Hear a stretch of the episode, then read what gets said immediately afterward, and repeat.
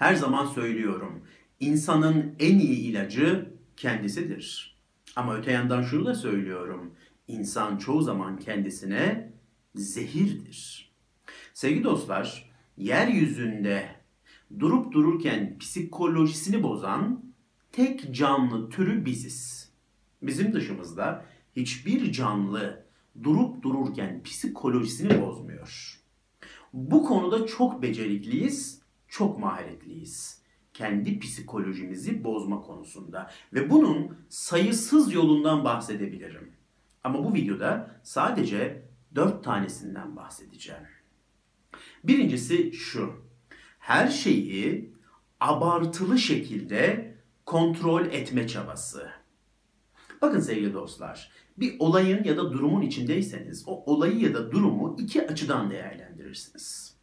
Kontrol edebildiklerim ve de kontrol edemediklerim. Şimdi bir sınava hazırlanıyorsanız o sınavla ilgili kontrol edebileceğiniz tek şey sınava hazırlanma durumunuzdur. Öte yandan kontrol edemeyeceğiniz faktörler de var. Örneğin sınav soruları ya da sınav günü bineceğiniz dolmuşun arıza yapıp yapmayacağı. Şimdi biz kontrol edebildiğimiz alanlardan öte kontrol edemediğimiz alanlar üzerinde duruyor ve ciddi anlamda acılar çekiyoruz. Bakın size kontrol edemediğimiz bazı şeyler söyleyeyim. Göz rengimiz, yüz şeklimiz, vücudumuz, doğduğumuz köy, kasaba, annemiz ya da babamız, ailemizin maddi durumu. İbn Haldun söylemişti galiba coğrafya kaderdir diye. Bunları biz seçemiyoruz. Bunlar bize doğuştan hazır olarak veriliyor. Seçemezsiniz. Annenizi ve babanızı seçemezsiniz. Annenizin ve babanızın ekonomik durumunun iyi olup olmayacağını seçemezsiniz. Ama bazı insanlar bu kontrol edemedikleri alanlardan da acı çekiyorlar. Örneğin bazı kimseler var vücutlarında belli bir uzuvlarıyla ilgili ciddi anlamda takıntılılar. Biz bu kişilere vücut disformik bozukluk yaşayan kişiler diyoruz. Gözleri, e, burunlarıyla, kulaklarıyla, dudaklarıyla herhangi bir uzuvlarıyla ilgili ciddi anlamda takıntıları var. Ve vücutlarının, yüzlerinin o bölgesinin düzeltilmesiyle ilgili de inanılmaz bir çaba sarf ediyorlar. Dismorfobi var öte yandan kendini çirkin hissetmek, kendini büsbütün çirkin hissetmek, aynaya dahi bakmamak ve kendisine dünyayı zehretmek. Kontrol edemediğimiz alanlar var ama biz bu alanlarla ilgili de acı çekiyoruz. Sevgili dostlar, bir olay gerçekleştiğinde, bir durum olduğunda kendinize bunu soracaksınız. Ben bu olayla ya da durumla ilgili kontrol edebildiğim şeylerden dolayı vicdanım rahat mı? Öte yandan şunu soracaksınız. Kontrol edemediğim şeylere müdahale edebilir miydim? Bu cevabı verip ona göre bir karar vereceksiniz. Eğer ki kontrol edebildiğiniz şeylerden dolayı gönlünüz rahat, vicdanınız rahatsa rahatça bir nefes alabilirsiniz. Kontrol edemediğiniz olaylardan dolayı istemediğiniz şekilde sonuçlanmışsa bazı olaylar orada da bu durumu kabullenirsiniz. Ve şunu söylersiniz. Kontrol edemeyeceğim bazı şeyler bu hale getirdi olayı. Bu bir gerçek. Hayatta kontrol edemediğimiz bir sürü şey var. Hayat bir kaos. Sokağa çıktığımızda başlıyor. Kontrol edemediğimiz yüzlerce olayla karşılaşıyoruz.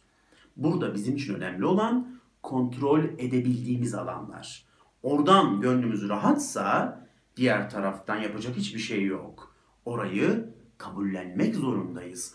Özgüvenle ilgili daha önce çektiğim bir videoda söylemiştim. Aynaya baktığınızda o yüzü sevmiyorsanız özgüven kazanamazsınız demiştim. Doğuştan gelen bir yüzüm var benim. Ben bu yüzü severim, sevmek zorundayım. Çünkü bununla ilgili yapabileceğim bir şey yok. Ben bu yüzü sevmeye başladığımda bu yüzü herkes sevmeye başlar. Özgüvenin temeli buralardan gelir. Var olan o kendilik halinizi kabul etmeniz, doğuştan getirdiğiniz bazı özelliklerinizi kabul etmeniz. Bu çok temel niteliklerden bir tanesidir. Evet, birinci olarak bundan bahsetmek istedim. Anlamsız şekilde kontrol edemediğimiz olaylardan dolayı kendi psikolojimizi bozabiliyoruz. Geçelim ikincisine. Olayların aşırı şekilde etkisi altında kalmak. Sevgili dostlar, bizi olaylar üzmez. Bizi üzen bizim olaylara bakış şeklimizdir. Her zaman söylerim, insanlara ayıran temel fark budur. Olaylara verilen tepkiler. Bizler olaylara verdiğimiz tepkilerle birbirimizden ayrılırız. Viktor Frankl'ın çok güzel bir sözü var. Der ki, hayat benden her şeyi alabilir. Ama hayatın benden alamayacağı tek bir şey vardır. O da benden aldıklarına verdiğim karşılık ve tepki şeklidir. Diyelim ki belli bir miktar param vardı ve bir şekilde bu para kayboldu. Çıktı elimden. Bakın bu olaya iki türlü tepki verebilirim. Birincisi şöyle, çok ciddi şekilde insanlara, hayata, dünyaya küserim.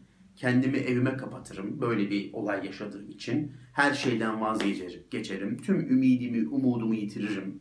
Mücadele etme azmimi bir tarafa bırakırım. Bu bir tepkidir. Bir de şöyle bir tepki veririm. Evet üzülürüm. Canım ciddi anlamda da sıkılır. Ama en fazla bu bir gün iki gün sürer. Bir gün balkona çıkarım, çayımı kahvemi alırım. O parayı yeniden kazanmak için planlar yapmaya başlarım. Ve derim ki giden param olsun. Benim canım sağ olsun. Ben sağ oldukça o parayı tekrar kazanırım. Bakın bu da bir tepki şekli. İki tepki şekli ama arasındaki farkı görüyor musunuz? Hayat benden paramı alabilir ama onun paramı alması olayına verdiğim tepkiyi de elimden alamaz. Evet sevgili dostlar, biz başımıza gelen olaylara çok anormal tepkiler verdikçe işte bu da bizim psikolojimizi bozabiliyor. Biraz tepki şeklimizi değiştirmemiz işimize yarayacak bir olay. Geçelim üçüncüsüne. O da şu. Olmayacak olanlar peşinde anlamsızca koşmak. Biz bunu çok yapıyoruz. Kendimize anlamsızca abartılı hedefler koyuyoruz. Özellikle de kendimizle ilgili. Örneğin kendimizi sevmiyoruz, kendimizi beğenmiyoruz. Ve kendimizle ilgili bir ideal belirliyoruz kafamızda. Ama çok hayali bir ideal. Gerçekle alakası bile yok. Ve başlıyoruz anlamsızca o idealin, o hayalin peşinde koşmaya. Boşa bir çabanın içerisine giriyoruz. Olmayacak olanın peşinde koşup duruyoruz. Bu arada ne oluyor dersiniz? Biz olmayacak olanın peşinde koştukça olandan da oluyoruz. Elimizde olanı da kaybediyoruz. Şimdi biz olmayacak olanın peşinde koştuk, koştuk, koştuk. Bir süre sonra olmayacağını anladık ve geri döndük diyelim. Neyle karşılaşıyoruz biliyor musunuz? Olanın da yerinde olmadığını görüyoruz. İşte bu tam bir hüsran. Bakın ben burada hedef koymayı, ideal belirlemeyi kastetmiyorum. Onlar çok ayrı konular. Burada benim kastettiğim gerçekleşmeyeceğini bile bile kendimize hayali hedefler belirlemek. Elimizdekilere hiç bakmayıp hep elimizde olmayanların peşinde koşmaya çalışmak. Ünlü psikoterapist Adler der ki elinizde olmayanların peşinde koşmayı bir tarafa bırakın. Ve kendinize şu soruyu sorun. Ben elimdekilerle ne yaptım? Ben elimdeki malzemelerle ne yaptım? Bakın bu soru çok önemli. Önce der bu soruyu cevaplayın. Elinizdekilerle ne inşa edeceğinize bakın. Elinizde olmayanların acısını çekip durdukça bir şey kazanamazsınız der. Shakespeare'in çok sevdiğim bir sözü vardır. Der ki, tiyatro biter ve rolünü iyi oynamış bir çöpçü, rolünü kötü oynamış bir kraldan daha çok alkış alır. Bayılıyorum bu söze. Şahane bir söz. Ben elimdekilerle ne yapıyorum? Dünya elindeki az imkanlarla şahaneler yaratan insanlarla dolu. Yeter ki biraz bakış açımızı genişletelim. Geçelim dördüncüsüne. Dördüncüsünün üzerinde çok fazla durmayacağım. Sadece adını söyleyeceğim. Ne demek istediğimi de çok iyi anlayacaksınız. Enerjimizi, tüm enerjimizi ama, tüm var olan enerjimizi sürekli şekilde 7-24 fiziksel görünüşümüze harcamak ve de başkalarının üzerinde bıraktığımız iyi izlenimlere harcamak. Bu da bizi psikolojik olarak hasta ediyor. Anormal şekilde fiziksel görünüşümüz için uğraşıyoruz. Bakın normalliği kastetmiyorum ben. Tabii ki kendimize bakacağız. Ama bazı insanlar bunu abartıyor. Tek idealleri fiziksel görünüş. Tüm enerjiyi oraya harcıyor. Spor salonundan çıkmıyor. O kadar ki bedeniyle ilgili anormal bir takıntısı var. Bir de bunun yanına tüm enerjimizi başkalarının üzerinde bıraktığımız etkiye harcamak. İşte birileri bizi güzel bulsun, yakışıklı bulsun, aa ne güzel konuşuyor, ne güzel şunu yapıyor, ne güzel bunu yapıyor desin diye anormal bir çaba harcamak. Metrolarda, otobüslerde ben çok sık görüyorum. Metro otobüsü çok sık kullandığım için çok da karşılaşıyorum. Birisi biniyor metroya, siz de çok görmüşsünüzdür. Böyle anormal şekilde bizim beğenimizi kazanmak için uğraşıyor. Yürüyüşünden, böyle duruşundan, tavırlarından bunu anlıyorsunuz. İstiyor ki biz şöyle bir şey söyleyelim. Aa ne güzel bir kadın. İşte ne yakışıklı bir adam. Yani bir iki saniye söyleriz geçer. Oturuyor çok kasıntı bir şekilde. Sürekli şekilde o ilgiyi, takdiri toplamaya çalışıyor. Evet ben sana belki çok güzel bir kadınmış. Aa ne yakışıklı bir adammış diyeceğim bir iki saniye. Ama sonraki durakta ineceğim gideceğim ben. Aklımda bile kalmayacaksın. Uçacaksın saniyesinde. Bir sürü derdim var benim. Seninle uğraşacak değilim.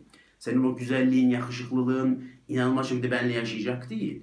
Bir durak sonra iniyorum maalesef. Ama sen o kasıntılığınla kalıyorsun. Kendisine kendine hayatı zehretmekle kalıyorsun. Ne kadar böyle yaşayabilirsin? Sürekli şekilde başkalarının ilgisini çekmeye çalışmakla ne kadar yaşayabilirsin? Ha birisi tarafından beğen, beğen, beğenilmek kötü değildir. O da sevgilimizdir, eşimizdir. Bizi o beğensin. Diğer insanların anormal şekilde beğenisini kazanmaya çalışmak bize ne kazandırır? Soru işareti. Evet, dördüncüsü de bu. Tüm enerjimizi fiziksel görünüşümüze ve başkaları üzerinde bıraktığımız etkiye harcamak. Evet sevgili dostlar, kendi kendimizi psikolojik olarak hasta ettiğimiz, kendi kendimizin psikolojisini bozduğumuz dört tane önemli durumdan bahsettim. Dedim ya bir sürü yolu var bunun. Bence düşünseniz siz de bazı yollar keşfedebilirsiniz. Dinlediğiniz için teşekkür ederim.